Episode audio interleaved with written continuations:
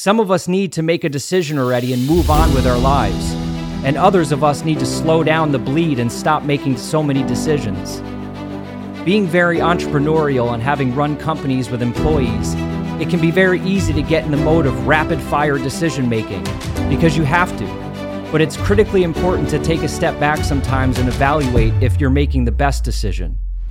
Even decisions I have made in my life that turned out well, I look back and think if I would have just taken a little more time on the nuance of that decision, I could have avoided some unintended consequences. So, whether you need to start making decisions or slow down in your decision making, here is a great test to run each decision through. to talk today about making good decisions when you're uncertain. In life, we are faced with many decisions that are black and white, cut and dry. But life is also filled with many decisions that are not the difference between right and wrong, but rather they are in the gray area. Even with the word gray, you have an option on how to spell it. Neither spellings are wrong, but you do have a choice. We face all sorts of these decisions in our lives where to live, what job to take, who to marry, how many kids to have, should we buy that new car? In fact, the very day I got married, people came up to me and my new bride and asked the question, When are you going to have a baby? And even right after having a baby, and I mean, in the hospital, when the baby still has that funky cheese on them, people would ask, So when are you going to have another one? Decisions, even and especially ones that have no moral quandaries to navigate, can quickly paralyze us. After all, choices between right and wrong are easy to tell if they are right and wrong. It's easy to know that I shouldn't go rob a bank. I've never spent any time in the quicksand of decision over the things that are so clearly and explicitly right or wrong. It's as if the decision has been made already and we don't need to wrestle with it. Now, having said that, our flesh has strong desires for wickedness, so it's always trying to pull us into making the wrong decision. And you can remember Paul in Romans chapter 7, where he describes this battle in his flesh, and he says in verse 15, For what I am doing, I do not understand. For I am not practicing what I would like to do, but I am doing the very thing I hate. We all know the tug of war that we play with good and evil. We even know when it's the smallest thing like taking too long on a lunch break and stealing company time or speeding. And whether it bothers us or not is a different question. We would call these peccadillos or small sins. But I don't want to focus on these decisions that are clearly mar- marked out for us as right and wrong. I'm talking about decisions that can make a huge impact on our lives that are not clearly marked out for us as right and wrong because you and I both know that even the most harmless decision can spiral out of control and stir up sin and hindrances in our lives. There are really just two classes of decisions to make if you think about it. First, decisions between right and wrong, and by this I don't mean what we believe is right and wrong, but what the Bible says is right and wrong. Even if we are unaware of what the Bible says, it doesn't change it from being right or wrong. But the second class of decisions are the gray area decisions. If you like to be technical, in theology it's called adiaphora, which are just matters that don't touch on morals. The good news is the Bible gives us great insight into these matters. Even the decisions that aren't a sin matter, the Bible helps us with. I came across a list a number of years ago, a sort of litmus test of decisions, and I wanted to share it with you because it can help so much. Some of us need to make a decision already and move on with our lives and others of us need to slow down the bleed and stop making so many decisions. Being very entrepreneurial and having run companies with employees, it can be very easy to get in the mode of rapid fire decision making because you have to. But it's critically important to take a step back sometimes and evaluate if you're making the best decision. Even decisions I have made in my life that turned out well, I look back and think if I would have just taken a little more time on the nuance of that decision, I could have avoided some unintended consequences. So, whether you need to start making decisions or slow down in your decision making, here is a great test to run each decision through. And by the way, we need to be good at this. We cannot grow in maturity and, vo- and avoid making decisions. The decisions you need to make are only up to you to make them. So let's look at the first question to ask ourselves when testing a decision. Number one, will it be spiritually profitable? Look at 1 Corinthians chapter 6 verse 12. It says all things are lawful for me, but not all things are profitable. Now just to be clear, when Paul says all things are lawful for me, he is saying all things that are not unlawful to me are lawful to me. This is very simple. If it doesn't violate the Bible, it's lawful for me. In other words, if the Bible doesn't forbid it either specifically or categorically, I am free to make my decision. This is what we're talking about the free choices we get to make. Kenneth Wuest translates this verse All good things are under my power of choice. But look at what he says next All things are lawful for me, but not all things are profitable. The word profitable translates to bring together, and it means it is expedient, advantageous. Does it benefit me or others? We use the phrase, it's all coming together, and we know that to mean things are adding up in our favor. But if I were to say all things are coming apart, we know that this is not a good thing.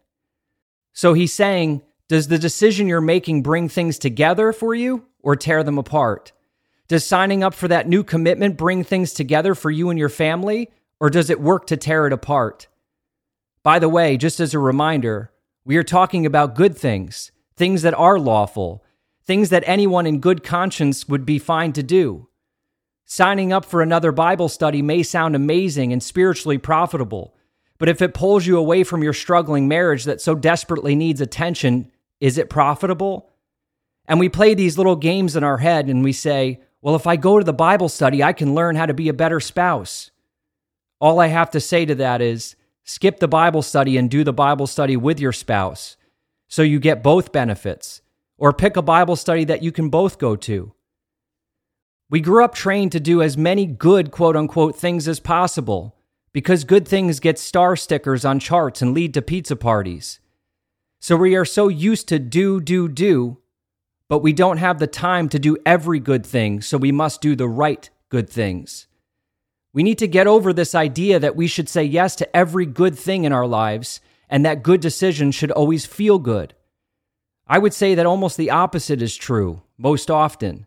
The most difficult decisions I've made in my life have done the most good for me and have brought things together. Now remember, we are asking ourselves if it is spiritually profitable. We're not talking about things coming together for your personal gain, although that could be a byproduct. We're talking about decisions being spiritually profitable. And if you have a family, that means their spiritual benefit as well. Let me also say, don't get carried away in the opposite direction when, where you refuse to do anything because it isn't spiritual. Sleeping isn't spiritual, but it's necessary. Vacation with your family may not appear spiritually profitable, but does it provide an opportunity with your family that is spiritually profitable? What I'm saying is this don't create more hazardous things in your life by being over spiritual. God created us to enjoy life in Him. And so when making a decision, ask yourself is it spiritually profitable? Number two, does it build me up? 1 Corinthians chapter 10 verse 23 says all things are lawful, but not all things are profitable. He goes on to say, All things are lawful, but not all things edify. This is similar to the first point, but the word edify means to build up, or literally to build a house. What this means is that is the decision I'm making strengthening my foundation and my structure in Christ? Does it strengthen me spiritually, or am I cutting a corner that will later cause my house to fall? It could be understood as Does this decision put me on the path to spiritual maturity? 1 Corinthians 14:26 says, "Let all things be done for edification." Let's look at the third test. Will it slow me down or hinder me from serving God? Hebrews chapter 12 verse 1 says, "Therefore, since we have so great a cloud of witnesses surrounding us, let us also lay aside every encumbrance or weight and the sin which so easily entangles us, and let us run with endurance the race that is set before us." This verse mentions laying aside sin that slows us down, but notice it uses the word encumbrance or weight. This is the same class of decisions we are talking about. They may not be a sin, but do they weigh you down? The analogy here is for a runner, and the word weight means bulk. It's talking about excess. It's talking about the things in your life that slow you down or dampen your motivation for God. Things that suck the energy out of you, making your running in the race harder than it already is. We must learn to be effective at saying no. Challenge yourself to be retrained in only doing the things and with the people that matter, because they matter. And not only do we say no more, but we must also actively lay aside every weight and all the bulk. That means shedding some things. This is more than just commitments, it can be things too. The more stuff you buy, the more things you need to take care of. It reminds me of the hot tub I once bought, that the water looked green from the day that I took possession of it. It became just another thing I had to take care of. We are really good at taking new things on when we can barely carry the things we have. It can also be legalism, where we add all these additional rules to following Christ that are not necessary but make us feel more spiritual. And so ask yourselves is this decision going to end up adding unnecessary weight to my life that slows me down? Let's look at the fourth point. Will it put me into bondage? Look at 1 Corinthians chapter 6 verse 12. It says all things are lawful for me, but not all things are profitable. All things are lawful for me, but I will not be mastered by anything. Anything can be your master if you let it. A classic example of this is TV, which is not necessarily bad in and of itself, but can very easily become master over you. For something to be master over you means that it is considered first before any other decision is made. Video games, food, your business, money, sports, and so on and so on can all be good things, but can also end up being masters in our lives. And so the question is will this decision end up making you its slave? Let's look at the fifth point. Is it disguised as sin? 1 Peter chapter 2 verses 16 through 17 says, "Act as free men, and do not use your freedom as a covering for evil, but use it as bondslaves of God." The word covering just means veil. Is the decision you're making just an excuse to do what you want to do? And is it just a cloak covering the sin underneath it? You can say, I am free in Christ to do what I'd like to do, but don't use your freedom as a cover for your sin. There's certain things you know you shouldn't be watching because it feels wrong, but because of the rating, you take liberty to watch it. I'll give you an easy one. Have you ever helped someone just to get the recognition and, atten- and attention for helping? Or here's a classic one.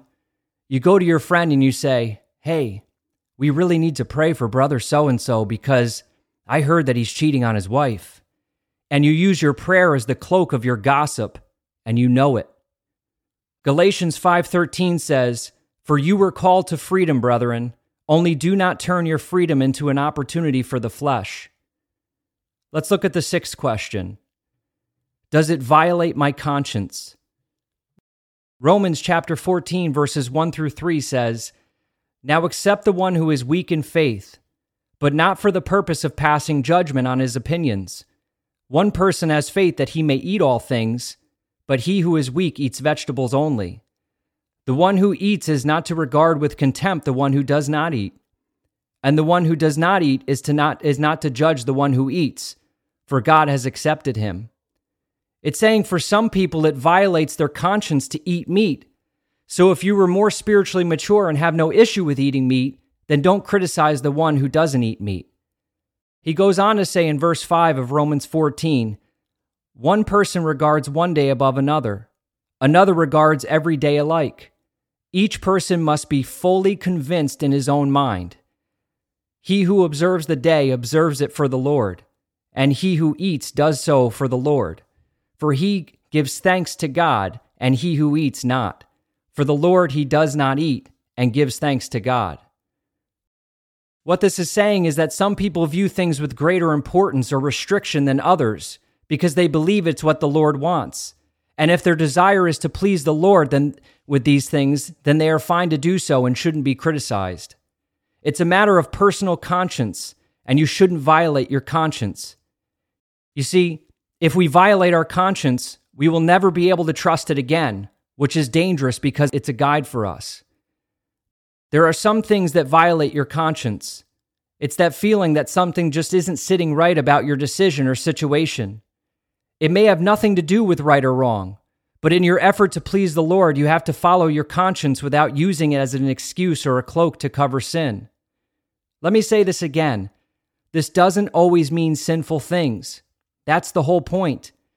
Sometimes your conscience is telling you to stay put, don't take the job, don't move, or do move.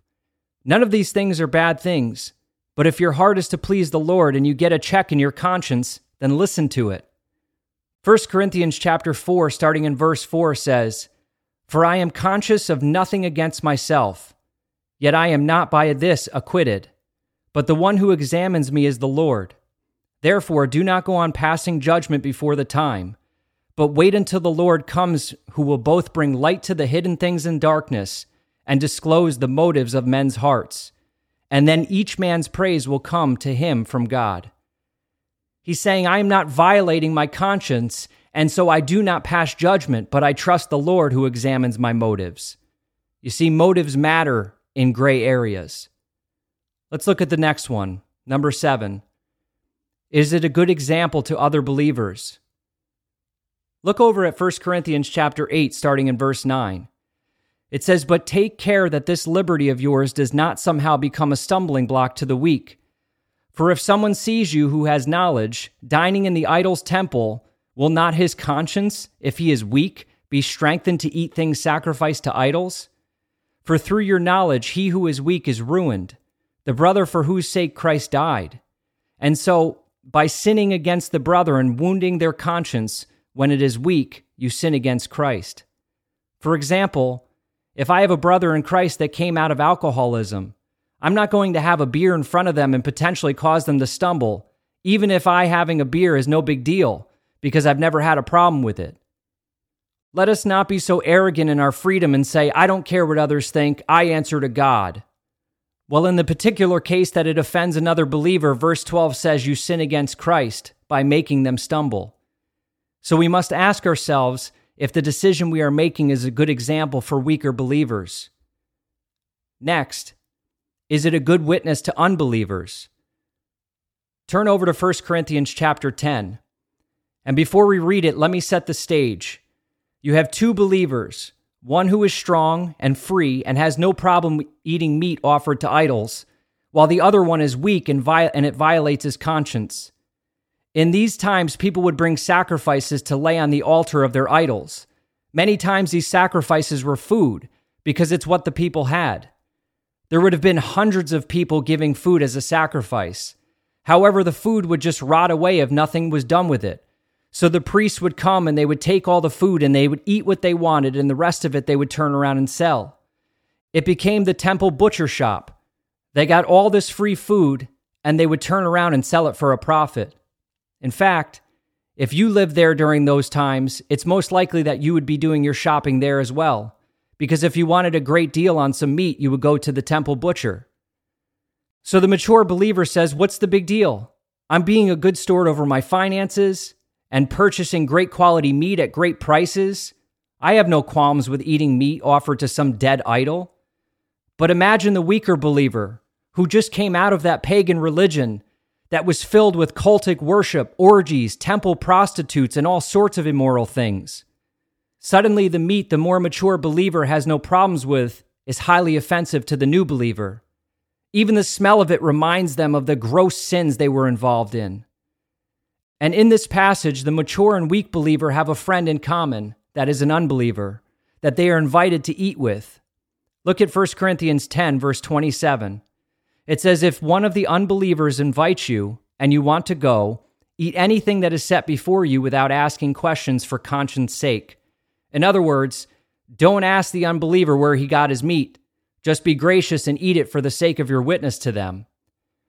It makes me think of an instance a long time ago going to an elderly woman's house from our church to help with something. And after finishing up, she offered us coffee. As a coffee lover myself, I couldn't turn it down.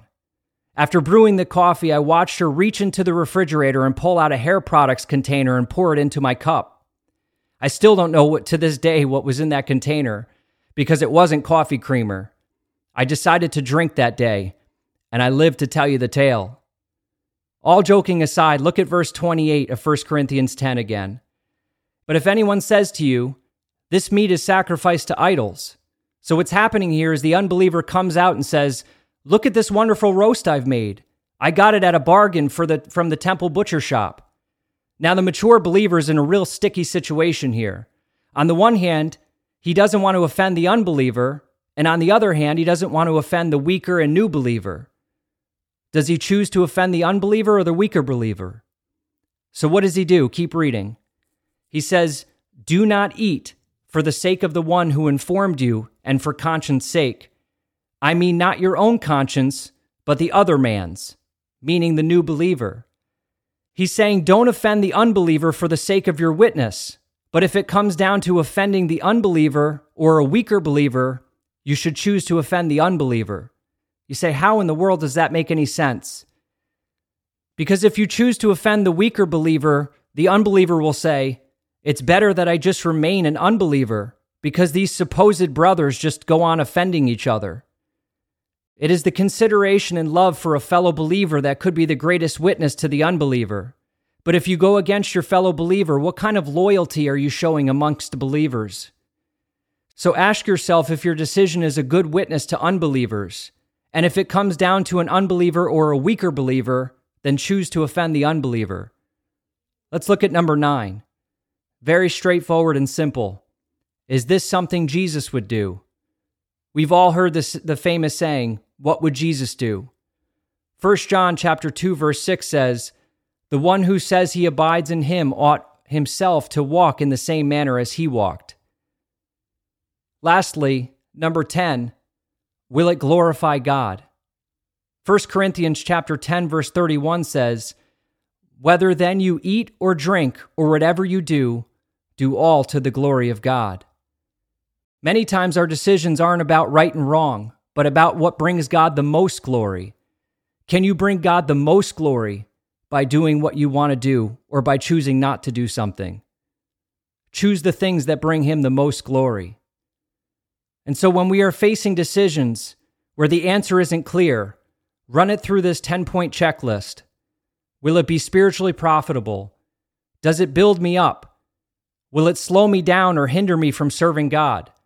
Will it put me into bondage? Is it disguised as sin?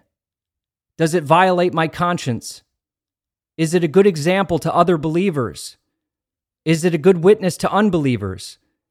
Is it something that Jesus would do? And finally, will it glorify God?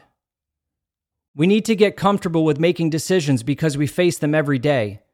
Some are clear cut and dry, but others require a little bit more consideration. I hope this list helps you as it has helped me.